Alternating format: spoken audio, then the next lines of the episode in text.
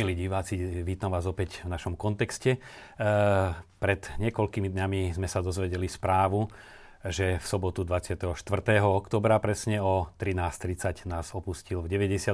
roku života kardinál Ján Chryzostom Korec. Myslím si, že by bolo vhodné nielen sa vrátiť k tejto osobnosti, ale určité e, etapy jeho života a jeho kroky, ktoré sa práve v súvise s jeho odchodom dostali aj do verejného povedomia, si opäť dať do kontextu, ako to patrí k našej relácii. Takže vás opäť srdečne vítam pri sledovaní.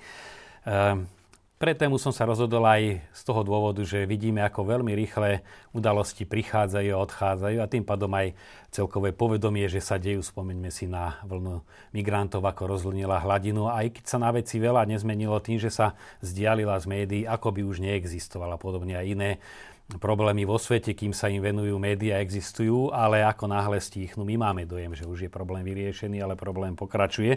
A bolo by asi veľmi nesprávne a bola by to veľká škoda, keby podobne odchádzali z nášho povedomia, z našich životov aj osobnosti, ktoré tu celé 10 ročia boli medzi nami, vďaka ktorým aj my sme boli v takých podmienkach, v akých sme boli a preto aj táto relácia je venovaná otcovi kardinálovi Korcovi.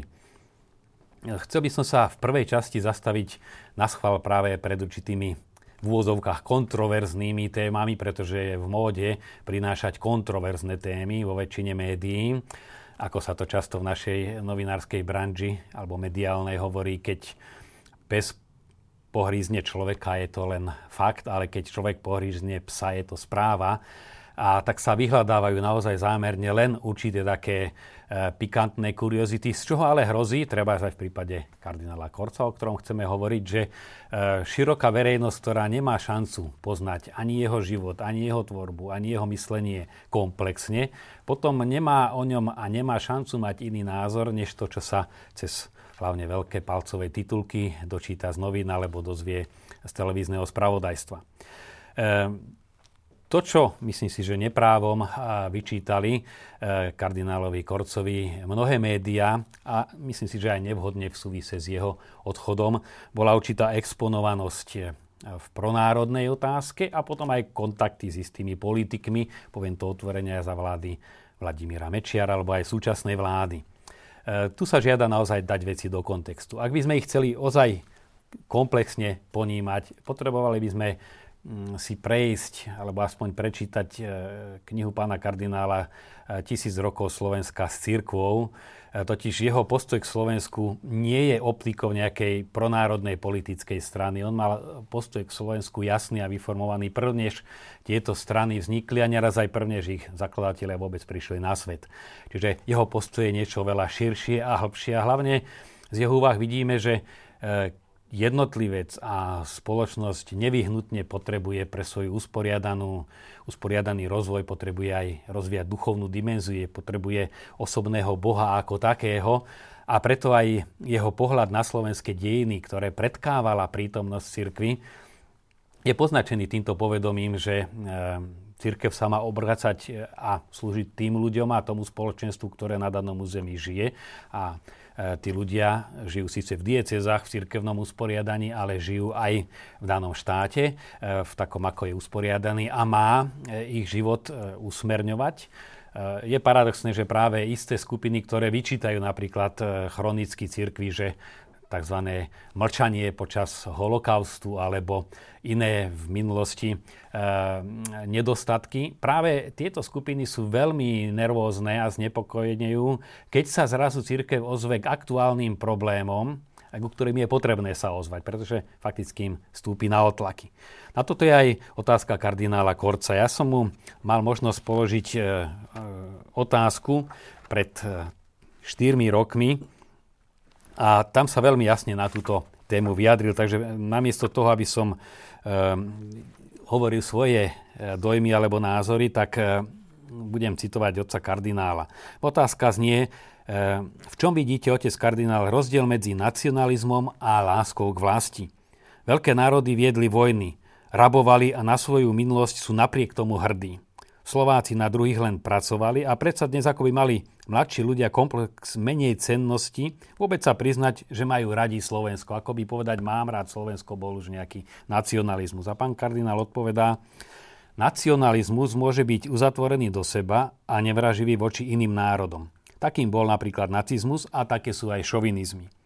Vlastenectvo či láska k vlasti je pokojný a pokoja milovný vzťah k vlastnej krajine a národu nám veriacim nemôže v tom byť príkladom, môže byť v tom príkladom Jan Pavel II, ktorý pri návšteve Polska ešte v júni 1983 vo Varšave povedal Moje poboskanie rodnej zeme má osobitný význam. Je akoby bosk na ruky matky. Polsko je veľmi zvláštnou matkou, matkou, ktorá mnoho trpela a trpí znova aj dnes. Kiež by tento bosk bol znamením pokoja pre všetkých. Pokoj tebe, Polsko, moja vlast cituje pán kardinál Jana Pavla II.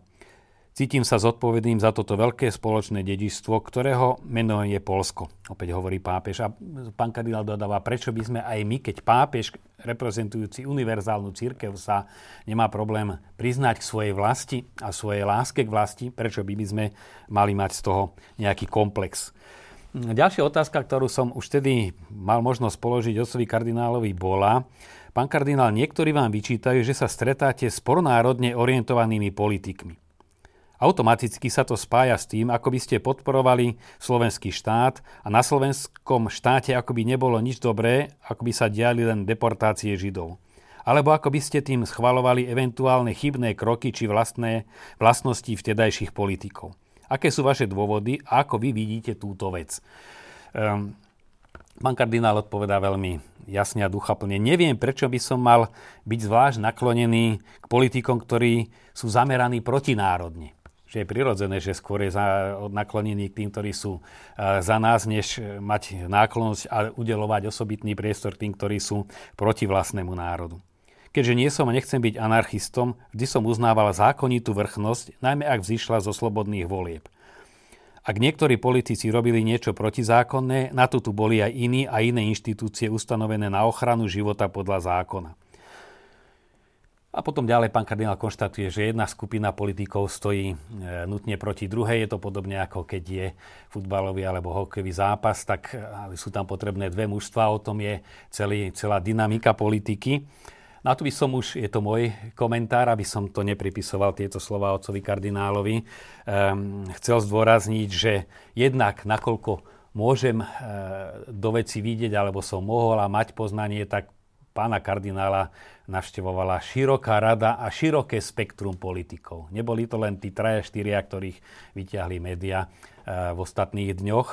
Uh, je pravdou, že v tom období konca 90. rokov e, bola politická scéna veľmi ostro vyhranená a bola aj reprezentovaná e, dvomi predstaviteľmi a práve preto e, za tými osobnosťami sa akoby skrýval celý ďalší tábor politikov. V tom čase sa na Slovensku vytvoril určitý fenomén, ako by katolícka církev bola rozdelená predseda aj konferencia bansko biskup Baláš e, osciloval okolo vtedajšieho denníka SME, ktoré vyznievalo veľmi akoby e, v opozícii a aj proti, procírkevne. A zas kardinál Korec sa objavoval v vtedajšej republike provládnej.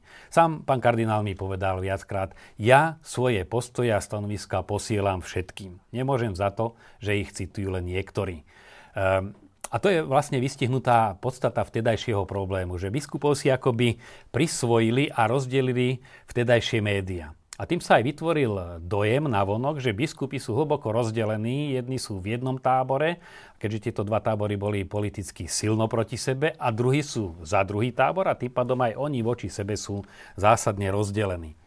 E, nebola to pravda, pretože na spoločných stretnutiach, kde sa riešili cirkevné záležitosti, bola absolútna zhoda, čo sa týka základných vieroučných postojov, čo sa týkalo vzťahu k Svetej stolici, čo sa týkalo pastoračných problémov.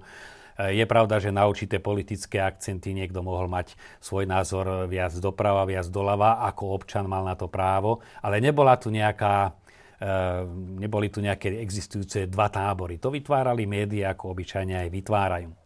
A druhá vec, e, ktorú by som v rámci tohto komentáru chcel povedať, že práve tí, ktorí e, vyčítajú kardinálovi Korcovi, že sa stretal s tedajším premiérom, kladú za príklad biskupa Baláža, ktorý sa stretal s inou skupinou politikov.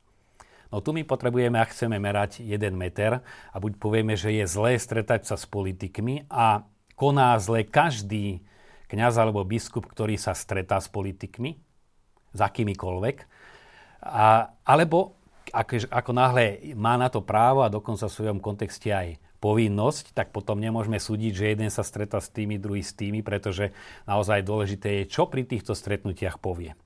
A tu by som si považoval za určitú morálnu povinnosť aj povedať, že som bol svetkom niekoľkých rozhovorov pána kardinála s vtedajším premiérom Mečiarom, eh, kde ale pri tých rozhovoroch on veľmi eh, pragmaticky argumentoval pán premiér, ako je možné, že toto sa stalo, prečo sa to a to nerobí, ako je možné. Čiže to bola, to bola výmena názorov, čo si myslím, že je oveľa e, dôležitejšie pre dobro veci, než byť nejakej zaplotom opozícia a poukazovať, pozrite, ten kardinál sa stretol s premiérom.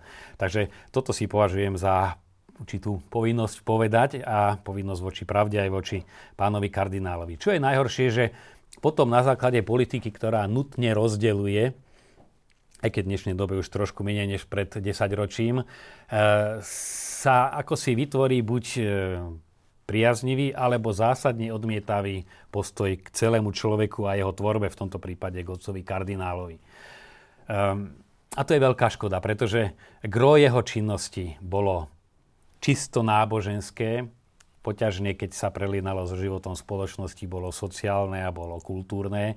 Jeho skôr srdcovou záležitosťou bol styk nie s politikmi, ale so svetom umenia. Na tomu veľmi záležalo. Stretal sa s umelcami rád prichádzala to už aj v neskorších rokoch, keď mu chôdza alebo cestovanie treba do Bratislavy e, robilo ťažkosti, tak prichádzal na podujatia nielen náboženské, ale aj podujatia kultúrne, lebo videl, že je dôležité budovať kultúru tak, ako má pre život spoločnosti a národa svoje miesto nenahraditeľné viera, tak má svoje miesto aj správna a zdravá kultúra a preto ju podporoval. Ďalším, e, ďalším faktom je, že biskup a kardinál Korec bol človek e, ladený sociálne, pretože celý život bol v prostredí ľudí, e, ktorí sa spoločensky neboli na nejakých výhodných miestach. Naopak, celú totalitu to boli prevažne ľudia skompromitovaní s režimom, ktorí sa vtedy mali relatívne lepšie než ostatní. Ehm, bol s tými najbežnejšími ľuďmi a preto cítil sociálne. O tom som sa tiež aj osobne mohol viackrát presvedčiť. Spomeniem tu len svedectvo jedného seminaristu, ktorý mi rozprával, zavolal si ehm, ma na pohovor kardinál Korec ako môj biskup. Pýtal sa ma, ako sa čo darí a potom, že čo by som asi chcel navrhnúť alebo v čom vidí, vidím nedostatok, tak povedal pán kardinál, eh, ak máme eh, nad tými knihami sedieť v tých našich izbách, je pomerne zima. A vtedy kardinál zobral zo svojej steny v pracovní teplomer, dal ho tomuto seminaristovi a povedal, daj si ho do izby a keď bude pod toľkými a toľkými stupňami, priamo mi zavolaj a ja zariadím, aby ste mali teplo. Myslím si, že toto je taká charakteristika sociálneho postoja pána kardinála.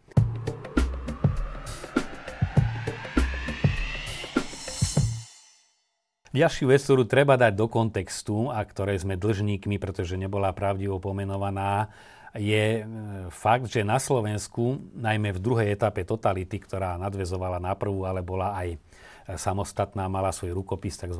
obdobie normalizácie, teda medzi rokmi 1969 až 89, teda tých ďalších 20 rokov. Zaujímavé, že aj keď e, komunistická strana robila tzv. poučenie z krízových rokov a urobila E, projekt svojej činnosti a, a v rámci neho aj cirkevnú politiku, robila ju presne na ďalších 20 rokov. Toľko, koľko táto etapa napokon aj trvala, lebo ďalej to ani oni nemali naplánované. A vlastne na Slovensku jediným reálnym a funkčným disentom e, boli aktivity tajnej církvy, teda aktivity samo o sebe. E, legálne a legitimné, ktoré e, vtedajšia vláda protizákonne popierala a preto ich církev musela robiť skryto, i keď mala na to právo konať ich verejne, ako sú duchovné cvičenia, ako je vydávanie náboženskej literatúry a tak ďalej. Je pravdou, že práve po chrbte pána kardinála, vtedajšieho biskupa Korca, sa po mm, novembri 89 dostali k politickému vplyvu, aj k privatizácii, aj k všetkému, čo to obdobie prinieslo. Um, takmer všetci politici, pretože um, ten disent si odniesol, odniesla tajná církev a jeho dôsledky. E, túto církev nielen akoby navonok predstavoval e, biskup Korec, ale on ten disent aj viedol. U neho sa ľudia stretali, on do noci cestoval po Slovensku, on tie konkrétne skupiny e, spájal, dával im programovú náplň, čiže bol nielen nejakým ideátorom, ktorý vytýčil líniu a potom je tichučko v úzadí, ale on bol v prvej línii celú dobu. A fakticky v čase, keď komunistický režim sa blížil ku koncu, tak e, mnohí pochopili výzvu vtedajšej chvíle a príležitosť a šancu a stali sa, by som to nazval, pseudodi, pseudodisinenti, e, ktorí žili v závetri e, komunistickej strany celé obdobie normalizácie a zrazu začali robiť disent, napojili sa na štruktúru cirkevného disentu alebo štruktúry tajnej cirkvy a dostali sa veľmi rýchlo k politickému vplyvu. Podotýkam a opakujem, dá sa povedať, po chrbte biskupa Korca. Všetci, ktorí sa dostali aj k pozíciám, či už priamo, alebo nepriamo, alebo potom neskoršie, ale kde si ten prechod bol e, vďaka tomu podhubiu, ktoré to ale vytvoril e, biskup Korec a celá tajná církev, ktorú ani nemôžeme deliť na nejakú tajnú a oficiálnu, pretože aj množstvo kňazov, ktorí boli oficiálne v pastorácii, tak mnohé aktivity robila neoficiálne, či už ministranské stretnutia, tábory, duchovné cvičenia, požičiavali knihy náboženské a tak ďalej. Čiže tam sa tá rovina tajnej a oficiálnej cirkvi prelínala. To nebola proštátna církev ako napríklad v Číne, a, a opačne, ale to bola jedna tá istá církev, len jej prejavy života mali dve odlišné podoby. Ehm, no a toto je ďalší, ďalší fakt, ktorý stojí ešte za docenenie, teda obdobie e, tejto druhej etapy totality a prínos kardinála Korce. Aby som to e, tak aj rozdelil, prvá etapa je naozaj tá etapa svedectva, ku ktorej by som v rámci kontextu chcel len poukázať na niekoľko faktov, e, ktoré sa málo zdôrazňovali, najmä nám, ktorí žijeme pod stresom a všeličo pripisujeme automaticky stresu za príčinu. Kardinál Korec, teda vtedy kňaz, tajne vysvetený kňaz Ján Korec, bol po necelom roku tajného kňazstva vysvetený na biskupa.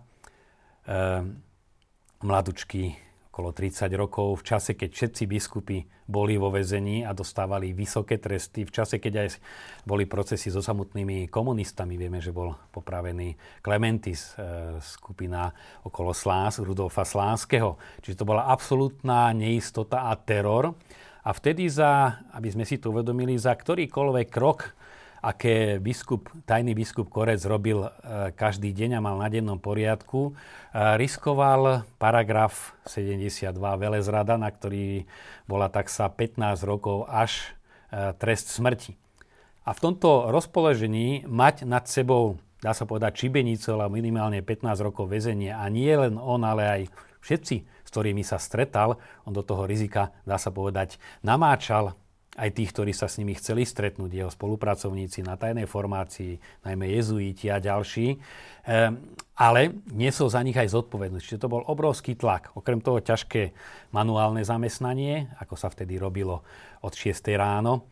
Na tu by som vyzvil tú jeho obrovskú rovnováhu. Opisuje to v svojej knihe Od barbarskej noci, ako ráno ide na bicykli do práce, do Petržalky, potom čo už o štvrtej vstal, mal ako kňaz meditáciu Eh, slúžil svetú omšu a ešte si pospevuje jezuitskú hymnu eh, alebo píska na tom bicykli, kým príde do práce. Čiže svojím spôsobom radosne a oddane. Potom ho čaká 8 hodín ťažkej práce, spomína krátky odpočinok, Nasledujú stretnutia, ktoré boli vyčerpávajúce a ktoré boli veľmi nebezpečné. A ešte len tak poznamenáva. No a vtedy ešte som aj prekladal od Karla Ránera eh, poslucháči slova, veľmi náročnú teologickú knihu. Keď si zoberieme len, čo stojí prekladateľovi preložiť jednu knihu, aj keď to robí na plný úvezok vo svojom e, normálnom pracovnom čase, v takomto vypetí, v takej túnave ešte aj prekladať knihu, alebo potom neskôršie písať knihy, tak toto je veľmi výrazné svedectvo nielen tých chvíľ, keď už bol, ja neviem, biskup Korec odsúdený, ale to svedectvo aj oddaného života a ochoty riskovať v prospech cirkvia, že po toľkých rokoch života v strese nestratil tú svoju osobnú ľudskú rovnováhu, to je práve potvrdenie skúseností aj iných, napríklad Silvester Krčmery, ktorý napísal o tom premývaní mozgu aj štúdiu aj z pohľadu lekára aj z pohľadu duchovného, že ako práve duchovný život v podmienkach, kde už všetky ostatné naozaj opory v človeku padajú, pretože sú prislabé práve tá e, pravidelná modlitba alebo aspoň krátke zvolania, povzdychy alebo citovanie alebo poznanie svätého písma, opakovanie si jeho slov dokáže človeka udržať nad vodou. Takže to je jedna veľmi výrazná etapa v živote pána kardinála, ku ktorej je dobré sa vrácať a byť si toho vedomí. Mali sme biskupa, ktorý v Monterkách žil uprostred ľudí. Ehm, potom je obdobie väzenia. Na toto k tomu sa ešte radi všetci hlásia, alebo sme hrdí. No a nasleduje obdobie normalizácie. Ten výdych 68-69, ktorý nazývame Praskou jarou, sa aj v zahraničí nazýva, bol skutočne jarou. Takú sviežosť bolo cítiť aj v kultúrnom, aj náboženskom živote. Obnovovali sa štruktúry. Tak vtedajší biskup Korec až na pár verejných vystúpení naďalej bol e, robotníkom a spolu s brigádnikmi tam zberali e, pozostatky stavenísk na nových bratislavských sídliskách. No a potom je tu normalizácia, e, kde koordinuje aktivity tajnej cirkvi. A tu je dôležité práve to, čo konštatujú mnohí pamätníci, ten osobný kontakt, či už ako duchovný sprievodca a spovedník, ktorý musí naozaj, keď chce túto službu konať dobre, e, mať akoby diagnostikovaného každého človeka ako lekár, ktorý sprevádza človeka cez nejakú chorobu, musí u každého presne poznať aj diagnózu, aj akú terapiu skúšal, aj ako sa vyvíja. A on tento kontakt priamých, e, hlbokých vzťahov duchovného vodcu mal s obrovských širokou škálou ľudí že to naozaj nebolo len vytváranie nejakej teórie alebo písanie e, kníh, ktoré by si ľudia potom prepisovali a rozširovali, ale to bol najmä osobný kontakt. No a potom tá organizačná práca, koordinovanie aktivít tajnej cirkvi po celom Slovensku. Tu je dôležité pre nás a hlavne e, pre generáciu, ktorá rastie už e, už aj vyrástla, dá sa povedať, od, od tej tzv. revolúcie, aby svojím spôsobom na toto nezabudli. Církev, a to je opäť komentár, ehm, keď sa po období prenasledovania ocitla v priazni vtedajšej rímskej ríše, ehm, v určitom blahobite, v určitom pokoji a zabezpečení. Videli sme, že veľmi rýchlo sa tam objavovali trendy zo svetáčtenia. Strata toho zápalu a nadšenia. A církev tomu čelila tým, že sa šírila úcta k mučeníkom. Tu máme to 4., 5., 6. storočie, e, kde naozaj prekvítá úcta mučeníkov, stavajú sa e, v Ríme baziliky alebo aj po hm, tedajšej Európe chrámy zasvetené mučeníkom, je obrovská úcta k relikviám mučeníkov. A to malo práve e, ten pozitívny dôsledok, že ľudia, aj keď sa už mali lepšie, ale boli si vedomí a živili sebe to povedomie, ale za vašu vieru a za to, ako sa máte, kto si platil životom. A preto si ju vážili, aj keď už oni sami nemuseli za ňu životom platiť. Stala sa osudová chyba, že tom 89. 90. sa urobila akoby hrubá čiara za minulosťou, podobne ako sa to snažili spraviť komunisti pri nástupe moci, že spravili hrubú čiaru a až odteraz začína začínajú skutočné dejiny, akoby vykoreniť ľudí z ich, e, z ich minulosti, tak tu došlo k ďalšiemu vykoreneniu a nová generácia, mladá terajšia generácia nevie, z čoho vyrástla. Čiže je nezakorenená. A tu práve chýba to, čo bolo v prvých storočiach e, po Milánskom edikte úcta k mučeníkom, práve to udržovanie toho povedomia za to, ako sa vy máte, aj za vašu vieru, aj za možnosti, ktoré církev má v súčasnosti napriek všetkým limitom a ťažkostiam, predsa len sú nesmierne. Aj vôbec táto relácia, táto televízia, ktorú sledujete, množstvo iných, či už um, náboženské médiá, alebo noviny, časopisy, vydavateľstva, je to čosi úžasné, tak by bolo potrebné tu ako si úctu, rešpekt budovať. Opäť je sa čo učiť od komunistov, pretože sa komunisti učili od cirkvy, ako vytvárali um, paralelných hrdinov. Odstránili z priestorov sochy a budovy, sve, obrazy svetých, ale dali tam hrdinov práce, dali tam vlastných hrdinov. Človek potrebuje vzory. No ja si myslím, že práve pán kardinál je tou osobnosťou, kde je potrebné ako si z jeho života, z jeho tvorby vyťahať ten obrovský kapitál, ktorý tu máme. V ňom samotnom je to dar pre Slovensko a nezostať na nejakých dvoch, troch povrchných hodnoteniach a potom splasne, e, akoby hladina sa urovná a my si ideme ďalej a možno robíme tie isté chyby, e, ktoré sa robili v minulosti a na ktoré on už dávno našiel riešenia, ktoré nám ponúkol. No a to je aj posledná vec, ktorú by som chcel odporučiť. Je to práve tvorba a posolstvo kardinála Korca v časoch, keď už bol nitrianským biskupom. Či už ten potenciál jeho pastierských listov, jeho reči, príhovory, keď už reagoval na e, potreby a vôbec situáciu cirkvy a spoločnosti žijúcej v tých podmienkách, v ktorých žijeme aj my momentálne. Práve v tomto e, sa mu nedostalo dostatočného priestoru a je potrebné, aby sme mu tento priestor vytvorili. Ďakujem vám za pozornosť.